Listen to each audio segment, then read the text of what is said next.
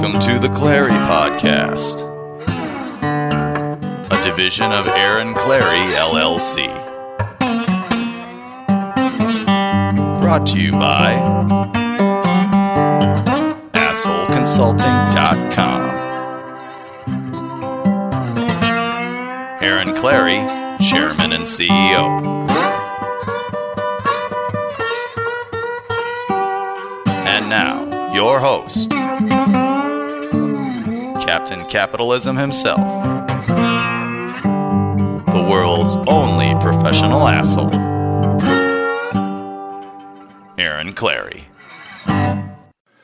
Hey, everybody. Uh, welcome to the Captain Capitalism podcast. I believe it's the, the Aaron Clarey podcast. I should get that right, huh?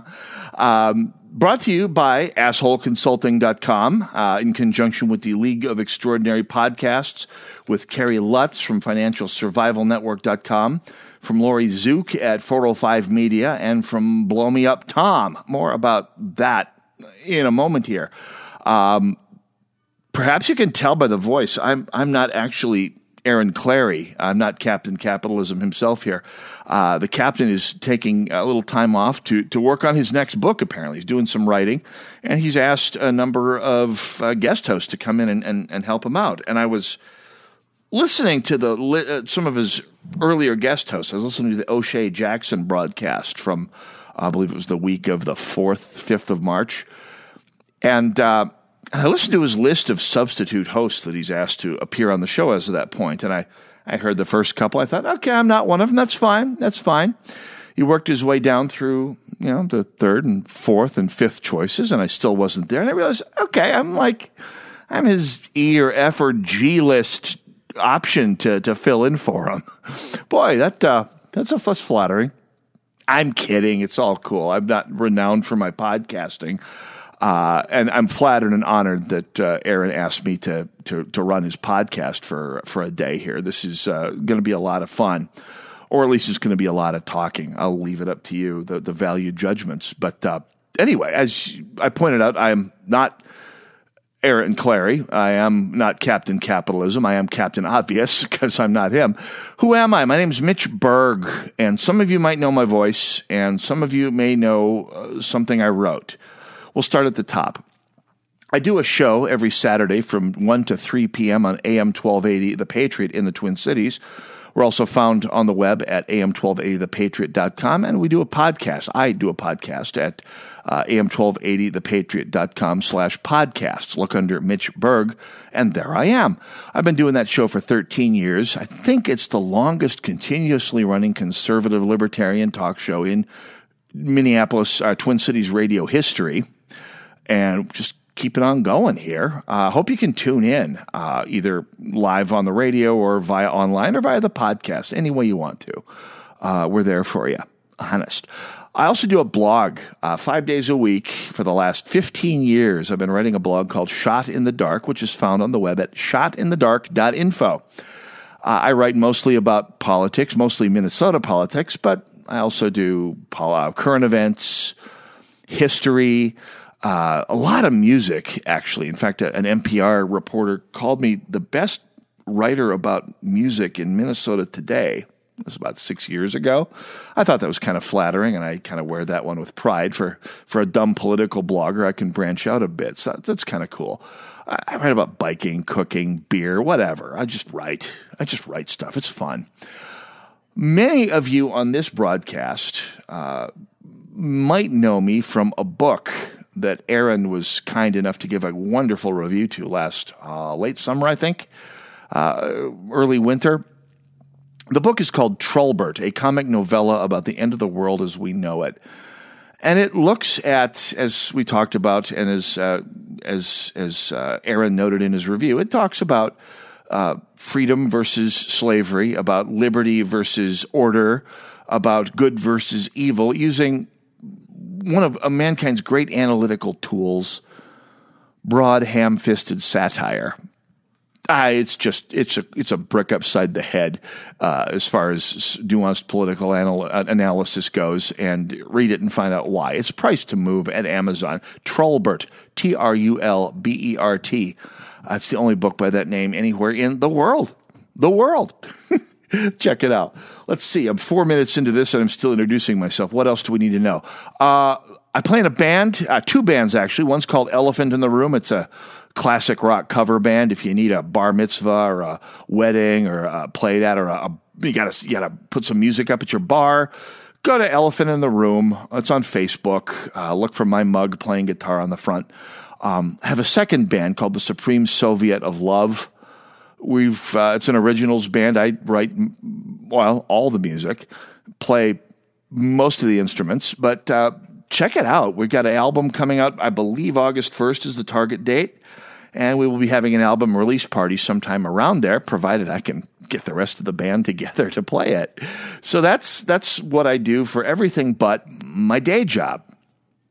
I will talk about my day job in a minute because it's not at all important to this podcast. I mean, I just I work, I work uh, at a job I enjoy, but that kind of ties into one of the subjects I wanted to talk about here today. Uh, I've got a lot of things I want to talk about in this hour that Aaron has given me, but we're going to ease our way into some of those things. First, I want to talk about is Aaron and I have a lot in common. Hence, I am hosting his podcast.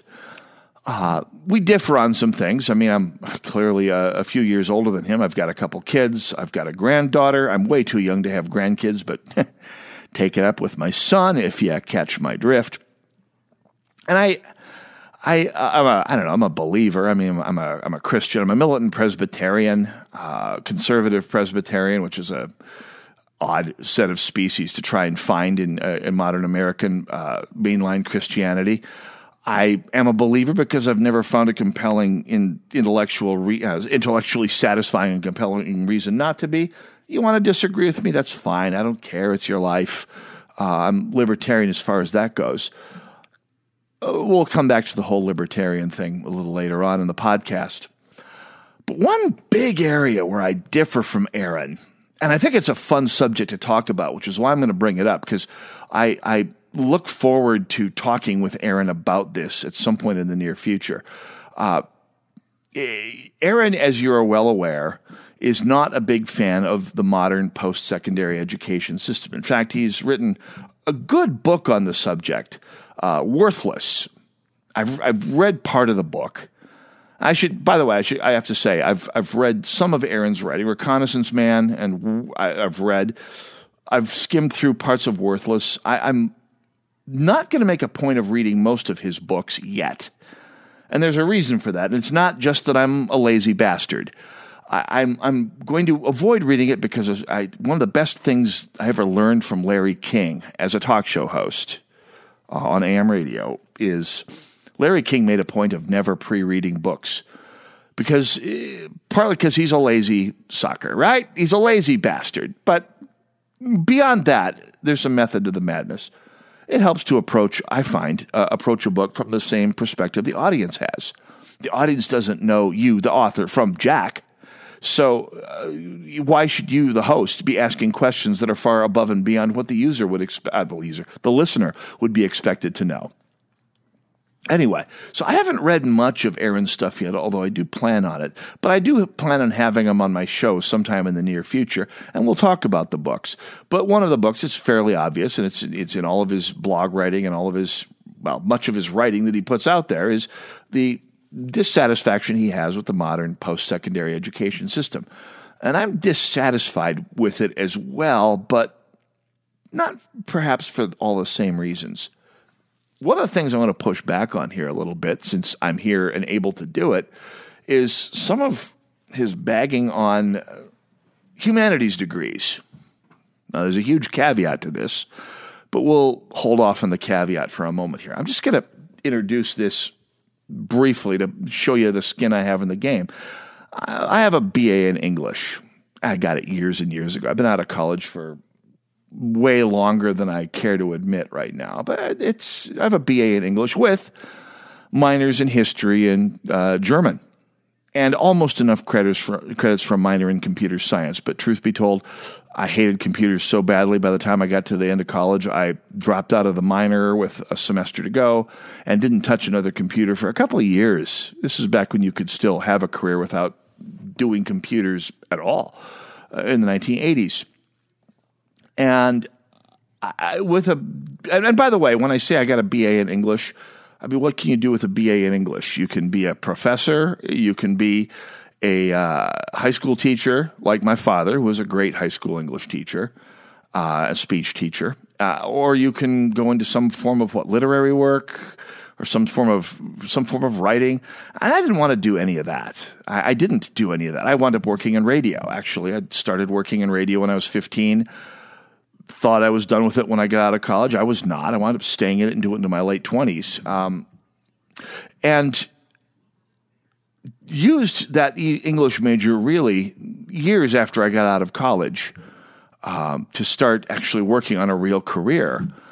Uh, because I got to be, I don't know, in my late 20s and I was married and I had two kids and another one on the way. And I was making, I don't know, seven bucks an hour working at WDGY in the Twin Cities as a satellite board operator and thinking I really need to start making some bank here.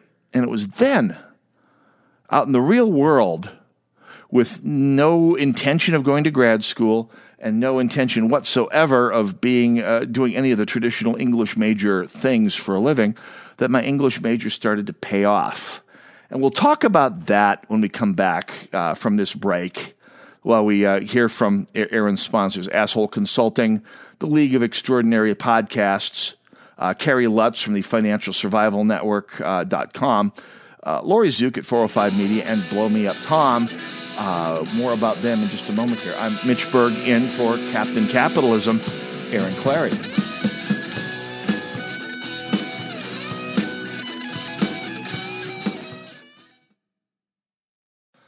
Wait, I know, I know, back up. This is not radio. We don't throw to commercials, we just read them live.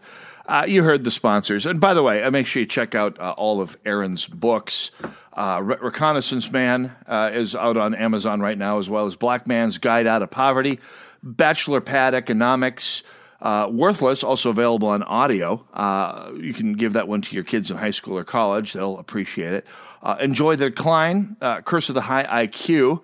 Uh, we'll be talking about all those when I have Aaron on the Northern Alliance here sometime before too terribly long. We'll we'll, we'll do that. Anyway, we are talking about differences uh, between Aaron and myself. One of them is his point of view about post secondary education. I, with my BA in English, my minors in history and German, and uh, have a slightly different perspective. And, and I'll and I'll say this because it's been a positive boon for me, a good thing for me working as I do in wait for it, wait for it, a high tech field.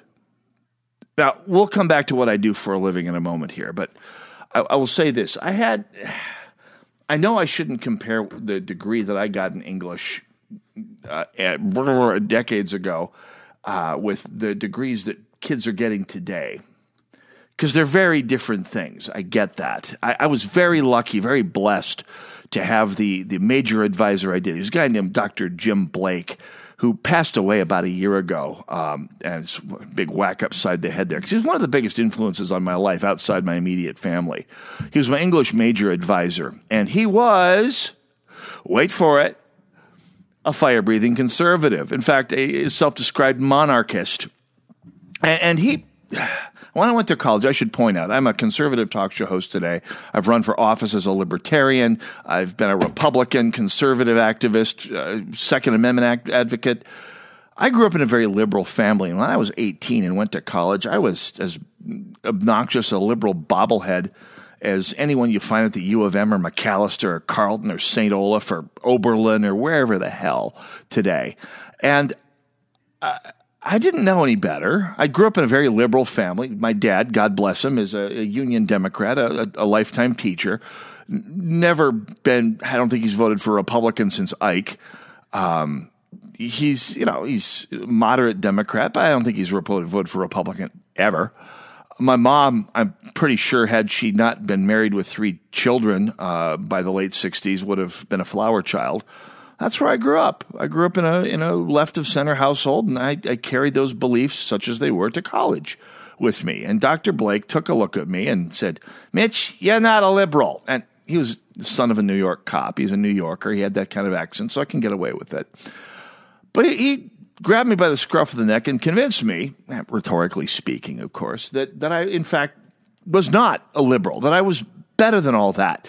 He, he made me read stuff like, like Paul Johnson, uh, the former liberal uh, uh, writer for uh, British, a British writer who became a conservative later in life and wrote a book called Modern, uh, among many others, a book called Modern Times: History of the World from the 20s to the 80s, which is probably the the just dropped the scales from my eyes about how the ac- academia and the media had been co-opted by the loony left going back to the 1930s.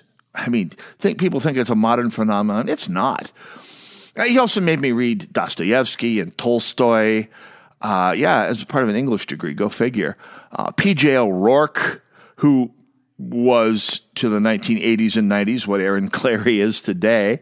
Uh, Solzhenitsyn, he made me read that, maybe read George Orwell, uh, beyond just 1984. But yeah, I had to read all that stuff. And, and I realized a couple of things. First of all, pretty much everything that I had been taught about the left and taught about the world by the left uh, was wrong. And I, will just say, I mean, I, I went into a polling station 1984 and voted for Ronald Reagan for the first time. God knows I didn't tell my parents that had disowned me. I'm pretty sure. Uh, maybe not, but you work with me here. Uh, and and it felt weird, but I did it. I, I haven't looked back. And I and I credit that to Dr. Blake, who who took some things about me that I did actually start was starting to wonder about, help them coalesce as part of my BA in English. And the reason this is important because because Dr. Blake was what a good professor was always supposed to be, especially in the humanities, especially in liberal arts. Someone who was there to teach you how to think critically. And and he brutalized the intellectually lazy. I mean, he would kick your ass, rhetorically speaking. If he, he, he expunged all fuzzy, uh, worthless thought from your head the hard way and enjoyed it and made you enjoy it. He's a great teacher. He's the kind of teacher everyone should have.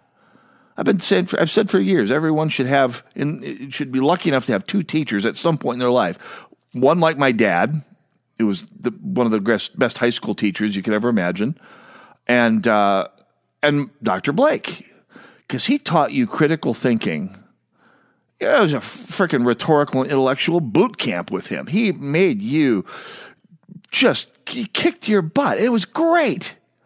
And out of that process, I came out a conservative. And I don't know how many people can say that these days with a straight face that they went to college, majored in English, and moved from left to right, but I did.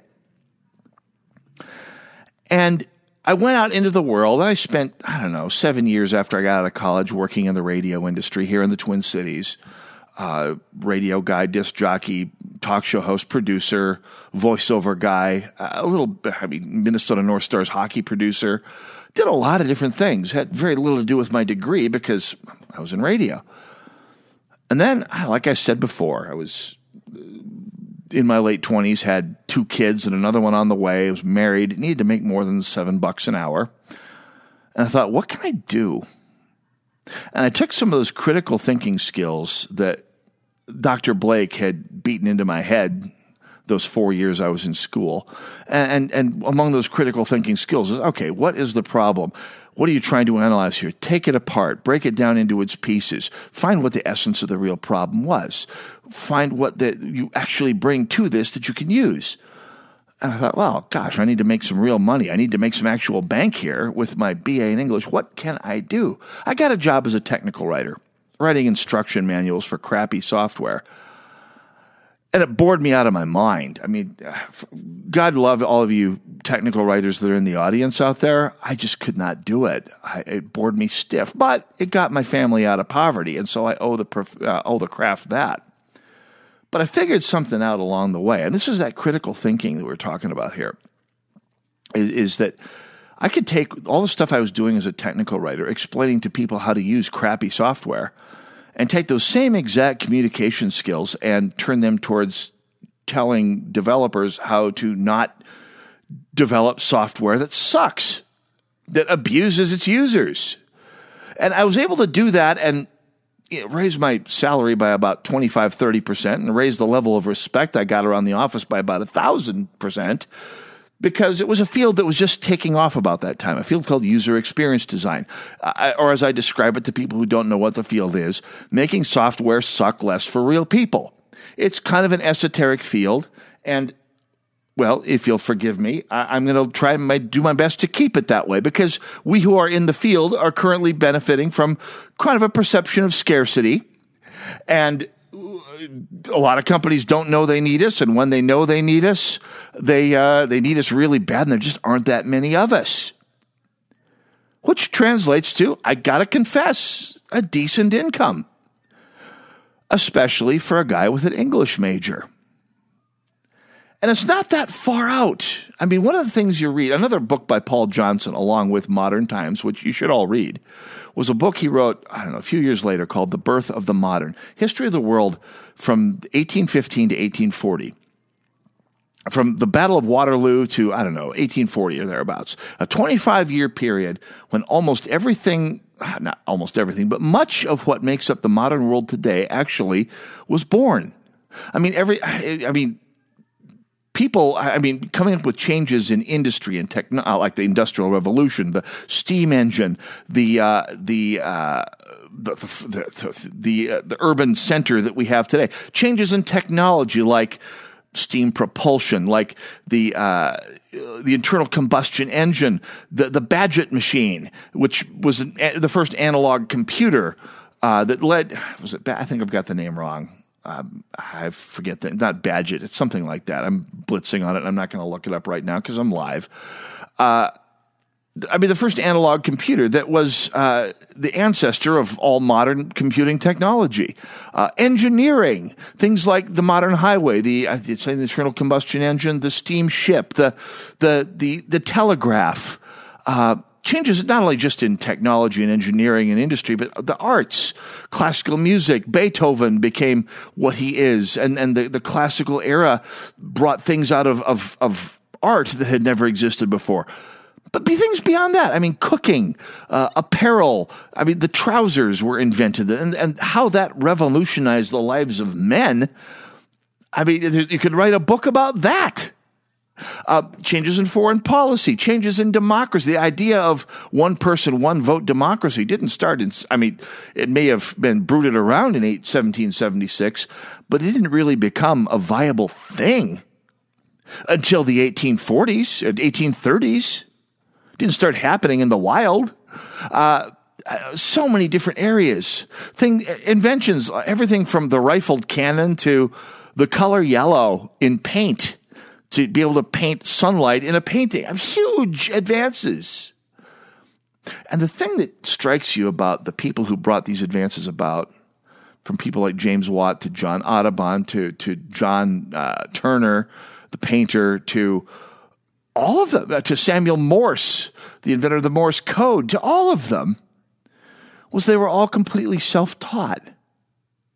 And they, they, they, they most of them had no more than, I don't know, a third grade education, if that. They were all completely self taught in mechanics and engineering and philosophy and art. Not one or the other. Most of them, you, you look at the great mechanics and inventors and, uh, of the era, a good engineer had to be a good artist because you had to communicate your design somehow. You didn't have AutoCAD back then. You didn't have didn't even have Adobe Illustrator back in the 1840s. And so you had to not only teach yourself, and they did teach themselves, but they taught themselves this incredibly broad swath of stuff that you'd never see together today. I mean, engineers usually aren't artists today, uh, other than maybe as a hobby. Maybe, maybe. And that was important, I thought because it was an inspiration I needed to teach myself how to do a completely new field, a field that was basically brand new here in the Twin Cities and mostly new around the country. And I couldn't have done it without the skills I learned as an English major. And, and, and I'm not the only one. I mean, if you work in the world of software and you find out where people got their undergrads and in what, you find out that a lot of people in the world of software have degrees in music I mean, some of the best programmers I know have BAs in music. Go figure. I had one other advantage, I think, that kids today don't have. And we'll talk about that when I come back here. I'm Mitch Berg, in for Aaron Clarey, Captain Capitalism. Go nowhere. I'll be right back.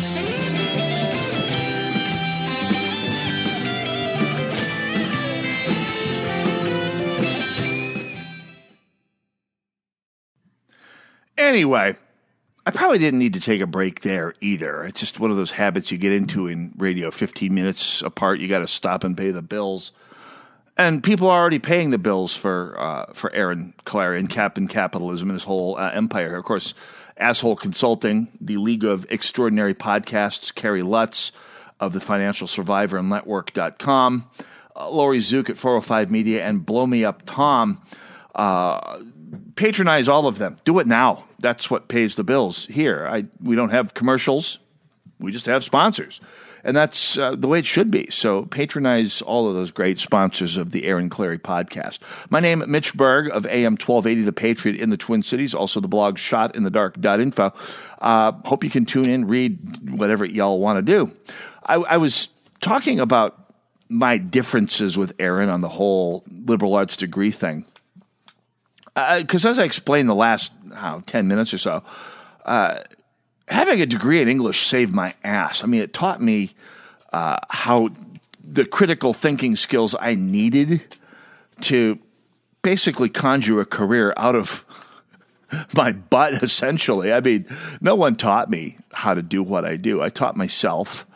And not to say that anyone couldn't do it. You, anyone can if they're wired that way, if their brain is tuned that way, and if they, well, have either have it naturally or, or have it trained into them by someone.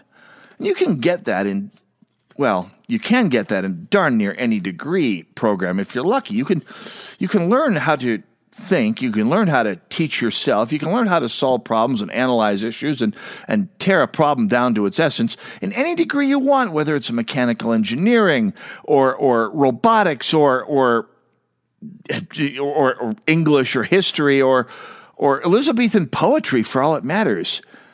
You can. But here's where I think Aaron has a point, and, and other critics of our current post secondary educational industrial complex have a point, and that is while you can approach, you learn how to approach problems from that perspective with a degree in almost anything, provided you have a relatively sharp kid and professors who are interested in teaching that sort of skill. I think it's fair to say most kids today don't get that. I mean, you look at what happened has happened to the English Academy since I was a student, and they've gone from the, the, sort of focus on critical thinking and analysis and taking things apart on their own merit and, and, and relative objectivity that they had when I was a student, and gone to this extremely top down post structuralist idea where basically there's it, it, all of all of literature is a participation trophy these days. And nothing really means anything. And to attempt to ascribe meaning to anything means you're basically a, a, a intellectual fascist or, or old fashioned which is even worse. And you can't even get heard. And that's not even the worst of it because if you're not a, I mean, first of all, there's always been professors who are douchebags. Uh, in fact, they may be the majority, not the exception. But here's the worst thing that's happened. When I started out going for my degree in English, my professor, Dr. Blake, the great, one of the greatest teachers any human ever had, made it very clear that unless you wanted to be an English teacher in high school or go through years of graduate school and do all of the butt kissing and moving around that you had to do to get into a tenure track position, you weren't going to make a, living directly as an English major. And if you could, there would be jobs working like working for the Modern Library Association, like a friend of mine did when he got out with his degree in English, living in working in New York, making 14k a year annotating bibliographies Woohoo. Gonna reel in the babes that way, huh? I mean, you're living in a living in a sharing a, a two bedroom apartment with four guys in New Brunswick, New Jersey, taking the train into New York and working for well, you do the math, fourteen grand a year. That's seven bucks an hour. In 1987, even then, that wasn't a whole hell of a lot of money. So it was pretty much a, a given that if you wanted to make any money, I, you had, and, and, and, by that I mean make enough of a living to, I don't know, raise a family, have some options, take a vacation. You weren't going to count on getting a job in your field, and I never did count on it. I, I knew I was done with school. I never had the faintest intention of going to grad school. Did not in plan on whoring myself out to play the paper chase to get a, a tenure track uh, degree position anywhere. It wasn't my thing. Never did it. Never will. But today, you talk with college kids, whatever their degree is in, and they think they have a real expectation of getting a degree, quote, in my field, end quote. And of course, it's not true. I mean, unless you're a engineering major, a major, you know, some sort of technology, or or some sort of degree with a direct skill transfer, like nursing or uh, education, probably. Uh, not even most of your business degrees uh, you're you're you're basically thinking you're basically in a position where unless you plan on spending a lot of time in grad school and playing the paper chase, which is basically a big roulette game, unless you're in a field like math or science or engineering, you're basically gambling that either you can find a job down the academic trail or you're going to have to do something else. Or be happy not making a hell of a lot of money doing something that's somewhere close to what you love. For example, you're an art major. You want to spend your life as a as a tour guide in an art gallery making 9 bucks an hour? I'm not going to judge you for it. If you can live a life commensurate with that kind of income and you're happy doing it, more power to you. Mazel tov. Good for you. Once you have kids, that goes out the window. Uh, that brings us to another whole uh, level of, of lunacy, and that's some of our minimum wage advocates. I'm not going to talk about that this time. But the fact is, I don't think kids today get the one great blessing that I had from a liberal arts degree, from a humanities degree, from my degree in, in English, or as I used to call it, grammatical engineering, uh, and minors in history and German. The background in critical thinking and the idea that you needed to have that critical thinking because unless you were going to do the grad school route, you were not going to get a job as doing English, doing history, doing political science. If you're going to major in any of those things, it was up to you to figure out how you're going to turn that into a life you could live with. Either scale down your expectations or scale up your critical thinking and your ability to find something that, that paid the bills. And by the way, like I said, some of my best programmer friends had uh, computer programmer friends and systems analysts had degrees in music. Uh, my mentor in my field had a PhD in folklore. No, I didn't make that up. He had a PhD, still has a PhD in folklore. And I'm going to guess that while the average PhD in folklore is probably working at a Barnes and Noble for nine bucks an hour, uh, he's probably making somewhere in, in low to mid six figures, like well over 200 bills. So it's the, the important thing is not getting too knotted up about what is written on that diploma you have and worrying about what's written in that brain that that diploma was supposed to affect. That's the good news. The bad news is for so many kids today and so many people who've graduated from our academic system in the last 15 to 20 years, what the system has written into their heads is a bunch of crap. And if you've been reading Aaron's books, that's not even news to you. You know this.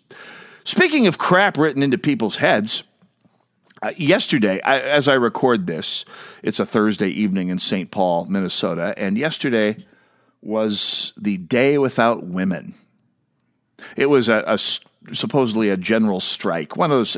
By the way, when you hear the term general strike, you know you're talking a bunch of lefty bobbleheads who uh, who were raised on on Mao Zedong. Uh, it was a general strike, supposedly by women, a, a day in conjunction with National Women's Day to uh, to to pay homage to to women, and it was done sort of at the last, you know, kind of on the last minute as a copy of the Day Without Immigrants. And, by the way, I had so much fun on the Day Without Immigrants, uh, duking it out with some of my liberal friends who said, "Yeah, yeah, a lot of people at my favorite restaurant uh, were having a hard time getting service because all the immigrants didn't show up." And of course, no word on how many of them got fired, but they were they they sat there making a, that that face that toddlers make when they make a good pants, saying, "Yep, labor sure is important." Uh, to which I replied, "So, you think that if you took a bunch of waiters, dishwashers, short order cooks, and barbacks, and you plunked them out on the boulevard somewhere, a restaurant would spontaneously form around them?" Because that's what they're basically saying. Without labor, there would be no productivity whatsoever. And they have a point to an extent, but without the capital to build the restaurant or the bar or whatever that the, the people are working at, and without management to make sure that people show up to work at it, you got nothing. Anyway, the same goes for women. And by the way, I I for the record, beg of you, if you are a feminist snowflake, to please, please talk with me about the wage gap. Try and convince me that there's such a thing as a wage gap ever. It'll be fun, I promise. Anyway, more about the day without women uh, when I come back, because I've got to dash upstairs and just occupy yourselves for a moment here. Don't go anywhere. I'll be right back on the Aaron Clarey podcast.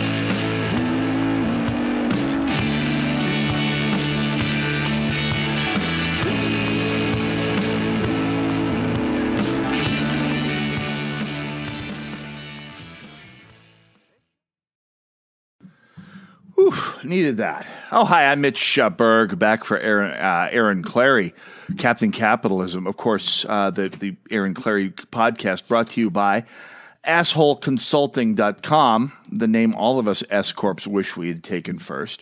Uh, the League of Extraordinary Podcasts by Kerry Lutz of the Financial Survival Network.com, by Laurie Zook of 405 Media, and by Blow Me Up Tom, who, by the way, is none other than Tom Leykis. Now, that name may only mean to you what Aaron has told you about him as, as, a, as, a, as a leading podcaster today. But Tom Leykis, going back to the 1980s, was well, today he's something of an endangered species because going back 30 odd years now, he was the godfather of liberal talk radio back when there really was such a thing. I, am talking like back during the Fairness Doctrine when politics wasn't really as big a part of talk radio. He was Captain Liberal and he was good at it. Don't get me wrong; he was not like those hamsters at Air America when they were doing uh, so-called liberal talk radio back in the 2000s. Uh, you know, Al Franken and his uh, band of of and, and, Janeane Garofalo and. And, and the rest of those hamsters, you know, Mike Malloy, that's psycho. No, this guy was good, and he's good today in the podcast world. So check him out. BlowMeUpTom.com. Uh, Tom Leykis, Gary Zabransky. Good stuff. Check it out. Um, talking about the day without women, for now at least, which happened yesterday here in the Twin Cities and around the country as this is being recorded. Uh, and, it's modeled after the, the Day Without Immigrants, which was just a comical yak fest. I mean, day without immigrants. Well, gosh, if if we depends on what immigrants we're talking about, doesn't it? I mean, if we had to do without Indian computer programmers, uh, the American software industry would grind to a halt. There's not enough programmers out there. Uh, we have to do without illegal immigrants. Well, I don't know. Maybe an American cook or rougher or uh, or, or landscaper can get a job again. I, you know, I mean, it's gutted the value of of of low skill labor in this country, and I just love the my liberal friends who look at the at, at the complete collapse of the economy in places like North Minneapolis, and then white splain me about how very much pro immigrant they are. And I thought, well, you don't connect the two. You don't connect that it's impossible for low skilled workers and and and people perhaps with criminal records or with with terrible educational background, like most people who come out of inner city schools these days, to get a job, with the fact that it's impossible to get a low wage job because it's cheaper to hire uh, an immigrant, legal or not, in this country? You never made that connection? Anyway, all of the patent illogic isn't even the big part that bugs me about the, the day without women. Uh, and I'm going to preface what I'm going to say with, with something that I think is kind of important. And That is, I love women. And not for all the obvious reasons as a straight guy. Okay, get your mind out of the gutter. Some of my favorite people in the world are, are women. I mean, my mother was one, my sister, my, both my grandmothers were, were women. You know, some of my favorite people in my life now happen to be female. God bless them for it and most of them are, are and, and by the way, I, I work with a lot of very sharp, very capable female coworkers uh, of a variety of different uh, persuasions, uh, ethnically and socially, and, and in terms of background, and, and, and they're wonderful people to work with. And here I am talking like I'm Jane Goodall, uh, Jane Goodall describing the gorillas in the mist. No, they're women. They're half the population. Uh, and they're all different types of people. But in the wake of the big women's march a couple weeks ago, which brought uh, somewhere between 500,000 and 50 million people out into the streets, depending on who you listen to, uh, we, have been hearing mostly from one particular type of woman, a woman who is, well, relentlessly left of center, uh, politically correct, if you will. And as, as they are always inevitably described they're always described as uh, and by the way, described by themselves and women like them, people who are women who are left of center and come from a white, generally white upper middle class background, describing each other and, and women just like them, but not women distinct from them. They're always described as well, my regular voice doesn't get it across. I'm going to just just hit the voice-o-matic here real quick. Bear with me just a second. These women are always described by themselves as strong, powerful, woke women. Because, as you've perhaps noticed, if the far left can't communicate through a megaphone, a bullhorn, a loudspeaker, then they can't communicate anyway at all. Anyway, I've just noticed how these strong, powerful, fearless, woke women, oh, that kind of loses something.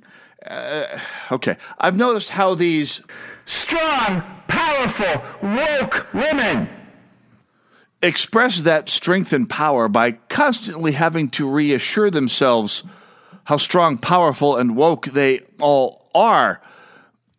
And, and, and how absolutely perfectly they excise everyone who believes anything different from them from their lives because otherwise they wouldn't be apparently strong, powerful, woke women.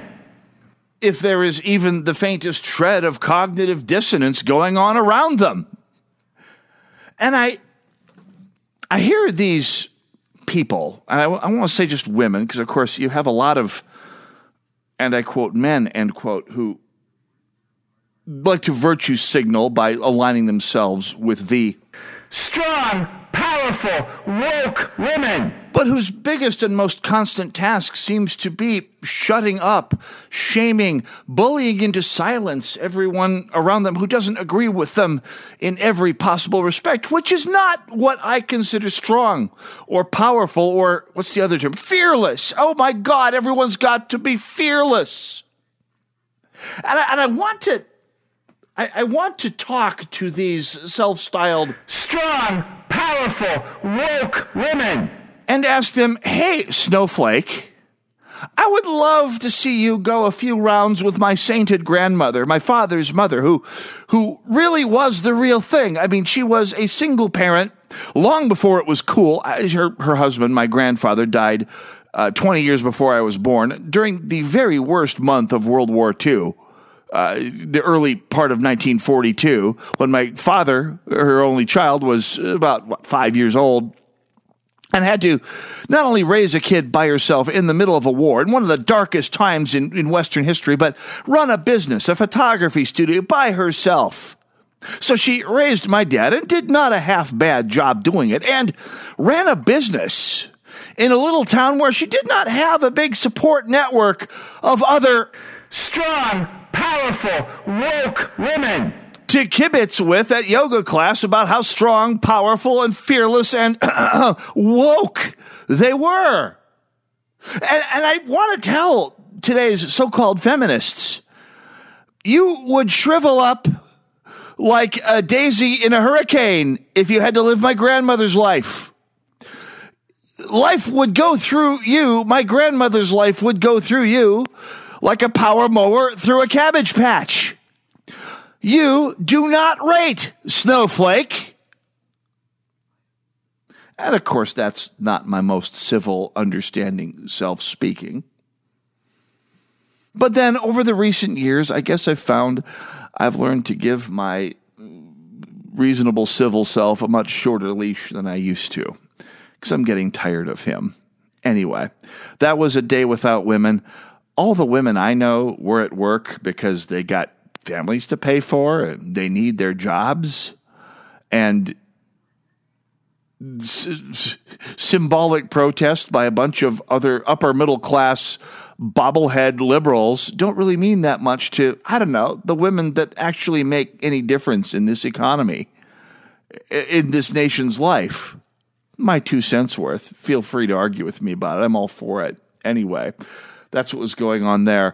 Uh, Anyway, my name Mitch Berg. I'm in for Aaron Clarey on the Aaron Clarey podcast. Uh, he'll be back soon. He's busy writing right now.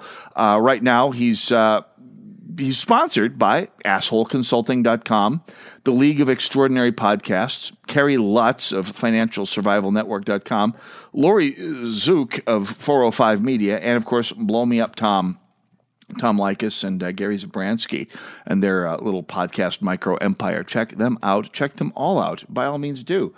My name is Mitch Berg, uh, found on AM1280thepatriot.com, also at shotinthedark.info. I'll be back for one more go round right after this.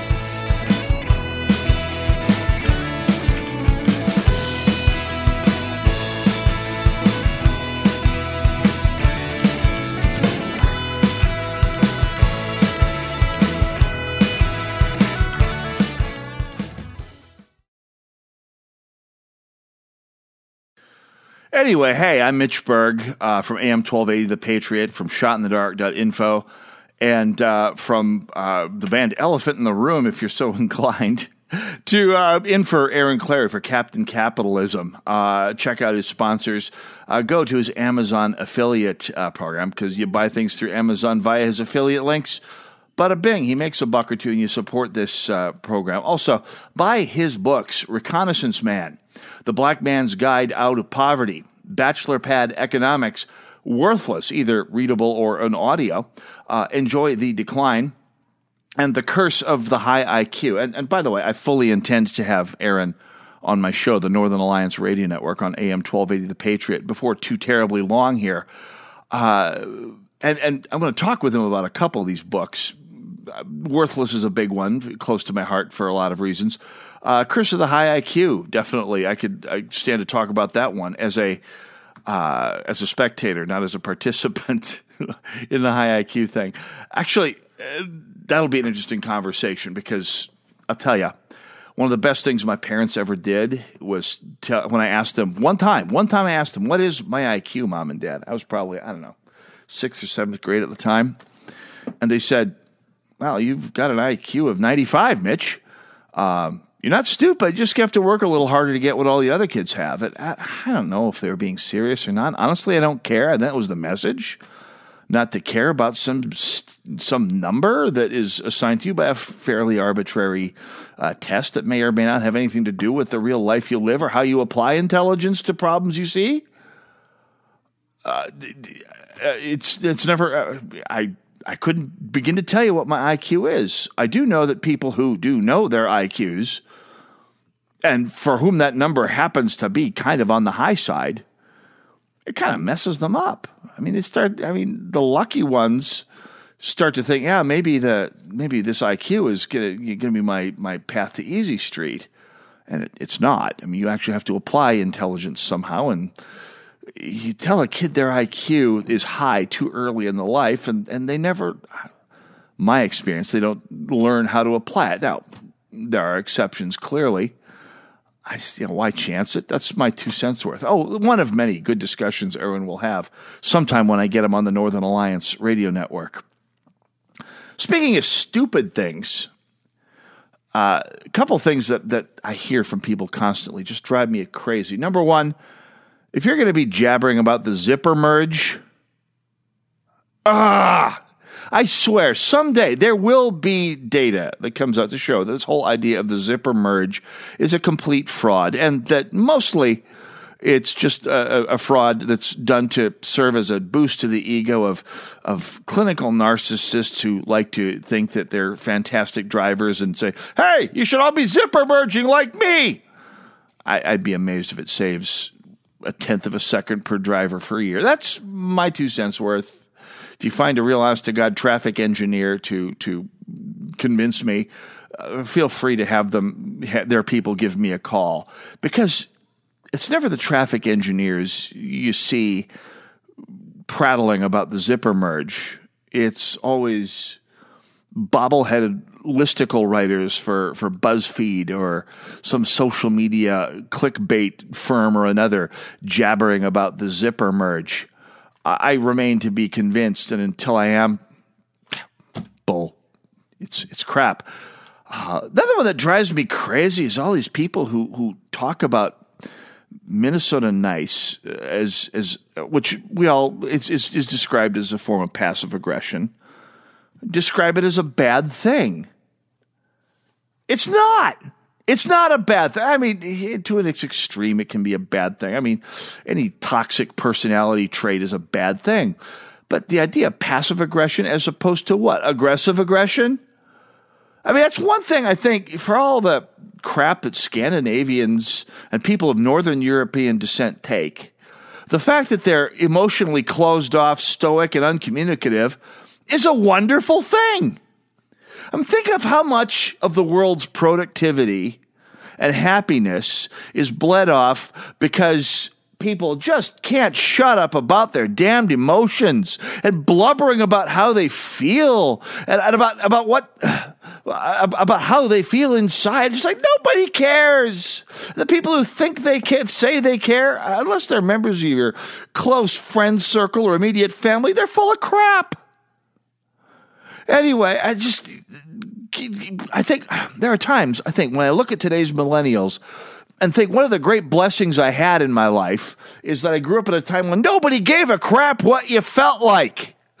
I mean, my high school principal was a Marine fighter pilot in World War II. His assistant had been a Marine of the Chosin Reservoir in Korea. You know, the guys who marched across the mountains when it was 20 below and a howling wind and the, the Chi-Coms shooting at them, uh, carrying their wounded with them, and they made it? He was one of them. Tell him how you feel and you get backhanded. And I think that was a good thing. Because let's be honest. I mean, when I was a kid, you were you were entitled. You were growing up again out in the middle of nowhere, uh, under the charge of people who survived World War II and Korea and Vietnam. Yes, Vietnam veterans. I'm not that old. Shut up. Anyway, they. because you didn't spend any time blubbering about your feelings, you actually had to cope with things. And th- there are those who will say, okay, well, how many people killed themselves? Well, there's a good question for you. What do you suppose has happened with the teen suicide rate in the last 35 years? 30 years, 20 years. Pick your time frame. It's gone up. It's not going down. And as it became acceptable for people to blubber on about their feelings on and on and on, the suicide rate has risen. And I think it's time for a, a comeback of good old fashioned, not Minnesota nice, screw that crap, a, comeback of, of the old stoic Northern European stoicism. Saying, okay, you know, deal with your crap, but don't inflict it on me the world's a happier place. And you're a happier person because instead of blubbering to everyone about how miserable you feel, you actually have to deal with it. Or not. But that's what 12 step groups are for, for crying out loud. Anyway, uh, let's see. Uh, what we talking about here? Oh, yeah. Talk about libertarians. God, I've forgotten all about them. I used to be, I was actually a libertarian. I mean, I'm a, I grew up liberal. I mentioned that before. I grew up liberal uh, in a very liberal family, well, fairly liberal family, and became a conservative just in time for Ronald Reagan. Stayed with it till about 1994 when the the, the Republicans cave in on the Dem- on Bill Clinton's crime bill. Disgusted me to the point where I said I can't do this anymore. I joined the Libertarian Party. I actually ran for office as state treasurer here in Minnesota in, in, in 1998, the same year Jesse Ventura won. And I won a moral victory. Oh no, I mean I got thirty six thousand votes. Big whoop. Nobody cares. It was about one percent of the vote, maybe maybe less. Uh, but I won a moral victory because the my only platform plank was to get rid of the office of state treasurer. And as it happens, after I got endorsed by the Libertarian Party, a a uh, initiative referendum came out to. Uh, for for the people of Minnesota to vote on getting rid of that office, and they voted for it two to one. And you can't get much more libertarian than the people abolishing things themselves without the help of some stinking politicians. So I, I, had a lot of fun as a libertarian and I quit. And I would do it again because I swear, while libertarian philosophy has a lot to recommend it, and if you listen to Aaron, I suspect you, you hear a lot of it. I think I found out what the big problem with libertarians is. The biggest problem with the libertarian movement, with the Libertarian Party,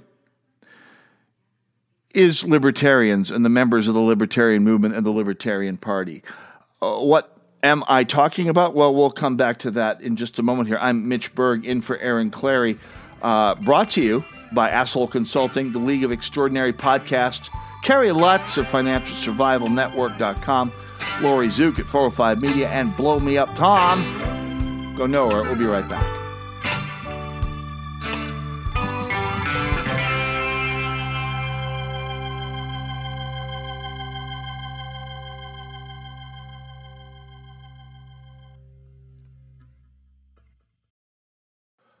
All right, I needed that. Last segment, Mitch Berg in for Aaron Clarey, Captain Capitalism on the Aaron Clarey broadcast. Don't forget to check out Amazon, uh, Aaron's Amazon affiliate link, which is where Aaron makes a fair chunk of money. That's uh, if you want to support this podcast, that's how to do it. Uh, that and patronizing his sponsors, also buying his books, Reconnaissance Man, Black Man's Guide Out of Poverty, Bachelor Pad Economics, worthless but in both convenient written and audio forms and enjoy the decline as well as curse of the high IQ. I do plan on having Aaron on my show. That would be the Northern Alliance Radio Network every Saturday from 1 to 3 p.m. He won't be on every Saturday, but on an upcoming Saturday, uh, we'll, we'll hoping to have Aaron on the broadcast with me. I also write the blog shotinthedark.info, yada, yada, yada. More on that uh, a little later on here. So I started talking about the Libertarian Party, which I left. And I got to tell you why. Uh, it boils down to well, a lot of things. It's a complex thing, but it really boils down to three words. Three words you hear when you listen to or read pretty much any garden variety Minnesota libertarian today. Three words that are recited with all the thought of a robot saying three words. In fact, I think that's how I will portray it as a robot saying, Taxation is theft. And I get it. I truly do. I'm a self employed consultant right now, and I get it. Taxation sucks. It's not really theft per se because you're not having it taken away from you for nothing. You're having it taken away from you in exchange for a good or service you didn't ask for. And the technical term for that is extortion, I believe. I don't know. Ask your county prosecutor. I don't know. But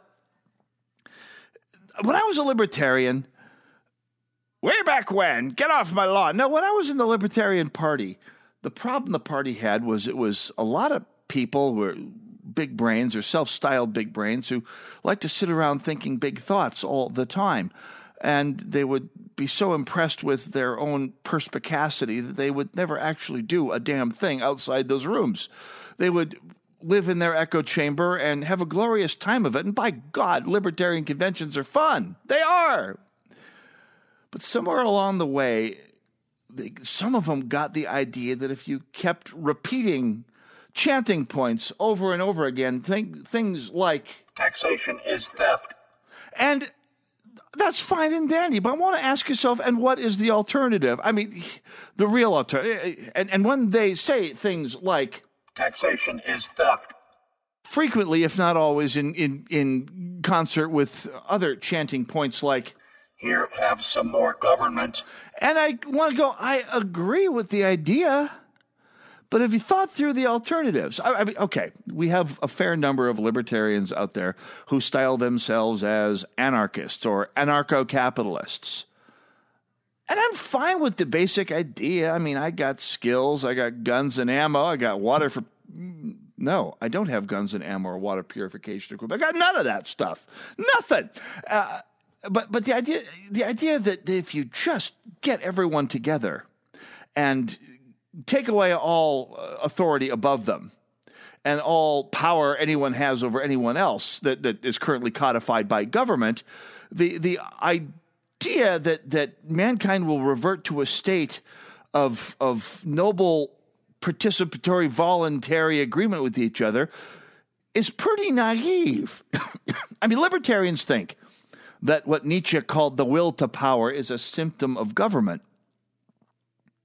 the the the, the urge to have power over other people, to inflict violence on other people, to have a monopoly on violence over other people is a symptom of having government. And it's pretty much the other way around. I mean, you look at all of human history. When the, when has there been a spontaneously free society that just sprang up out of nowhere? And if you're going to make any answer, I'm going to bet you anything, you're going to answer some hunter gatherer society, some some hunter gatherer tribe in in in the American Great Plains or or Australia or the New Guinea Highlands. And yeah, when you're a hunter gatherer, you could certainly you're certainly free, and government is pointless because nobody's got power to hold nobody's got time or energy to hold power over other people uh, because they're busy spending all of their time from sunup to sundown gathering food to eat because they're hunter gatherers. That's what they do. Except when they don't, because eventually, not always, but eventually, someone among the hunter gatherers figures out oh, yeah, it's easier to take what you need than it is to go out and hunt and gather it. And then the tribe comes up with some mechanism for saying, no, you can't take what ain't yours, which is manifested in the form of some form of authority, which becomes government. Or the people who want to do the stealing take over, a la Negan from Walking Dead, and they become the de facto government. And note the order there. The will to power over other people comes first. Government comes second. And then all of the manifestations it has on your life come after that, in that order. Anyway, here's an experiment to prove it, by the way. Put a bunch of people in the same room. And when I say a bunch of people, I mean, I don't mean a bunch of libertarians who tend to be, for better or worse, a bunch of white male, middle class guys between the ages of, I don't know, 30 and 50 have a few of them, but have a little bit of everything else anyway. Put a bunch of these people into a room. All kinds of people, all socioeconomic backgrounds, all every, every kind of different background you can imagine, and see what happens. Because people spontaneously form social orders. They do. And the more people you have in that space, the greater the odds that one of those social orders that they spawn is going to be predatory on some of the other social orders that that pop up in that room go up. And some of those social orders become governments. I mean, you look at the history of the United Kingdom, and you look at like the Queen of England, Queen Elizabeth. There's a lot of pomp and circumstance and ceremony, and that's the way it's been for about four or five hundred years in the UK. The the the, the monarchy is a fairly genteel, fairly mannered thing, and but you look back in history. But when when England was pulling itself out of the tribal eras, out of the Stone Age into the Bronze Age, uh, and the kings that came up had a lot more in common with Al Capone and and and and and the, the Crips and the, the Bloods and, and the 13s and La Raza than they had with today's royalty because that's what they were. They're groups of people who were out there, representatives of groups of people who were out there trying to take or at least not get taken from. And the best way not to get taken from is to kill the people who might be taking from you. And you start out as a hunter gatherer tribe, you work your way through trying not to get your stuff taken, and you end with what? Game of Thrones. anyway, order is a prerequisite for prosperity. It just is. Uh, you can't have prosperity without order. You can't produce something and take it to the market and sell it for a profit if you don't have a reasonable expectation you're going to get there without getting held up on the highway or swindled when you get to the marketplace. And without prosperity, freedom is meaningless. Because if you are a hunter gatherer, you may be free for a while, but you're so busy working to stay alive that your freedom isn't worth a whole lot to you other than for the fact that you're not a slave. Good for you. How many of you want to have freedom without some kind of prosperity? You can't have prosperity without order, and you can't have freedom, meaningful freedom, without prosperity. And by the way, you can't have meaningful order without freedom. Otherwise, it's just tyranny. And the balance between all of those things is complicated, which is something our founding fathers knew, which is why our founding fathers, while they may have had broad, wide, well lit libertarian streaks, were not libertarians. They came up with something was somewhere between, eh, between libertarian and conservative, recognizing the need for order as well as freedom. And accepting as a given that you're going to have to have the two of those things duking it out with each other forever, or you're always going to be hosed. Anyway, thus endeth my sermon. Uh, I think I'm up to about my time here. I'd like to thank Aaron for inviting me to come on. We'll see if he does that again. Check out his books Reconnaissance Man, The Black Man's Guide Out of Poverty, Bachelor Pad Economics, Worthless, also available on audio. Uh, Enjoy the Decline, Curse of the High IQ, and I think something new coming up here soon. That's I think is what he's working on now, writing away. We'll, we'll see here. We'll find out soon. Uh, of course, this is the podcast brought to you by assholeconsulting.com, the League of Extraordinary Podcasts. Kerry Lutz from the Financial Survival Network.com, Lori Zook of 405 Media, and Blow Me Up Tom. I am Mitch Berg from AM 1280 The Patriot, from Shot in the Dark, from the book Trulbert, and much, much more. Thanks for tuning in. Hope to see, hear you all again soon. Bye bye.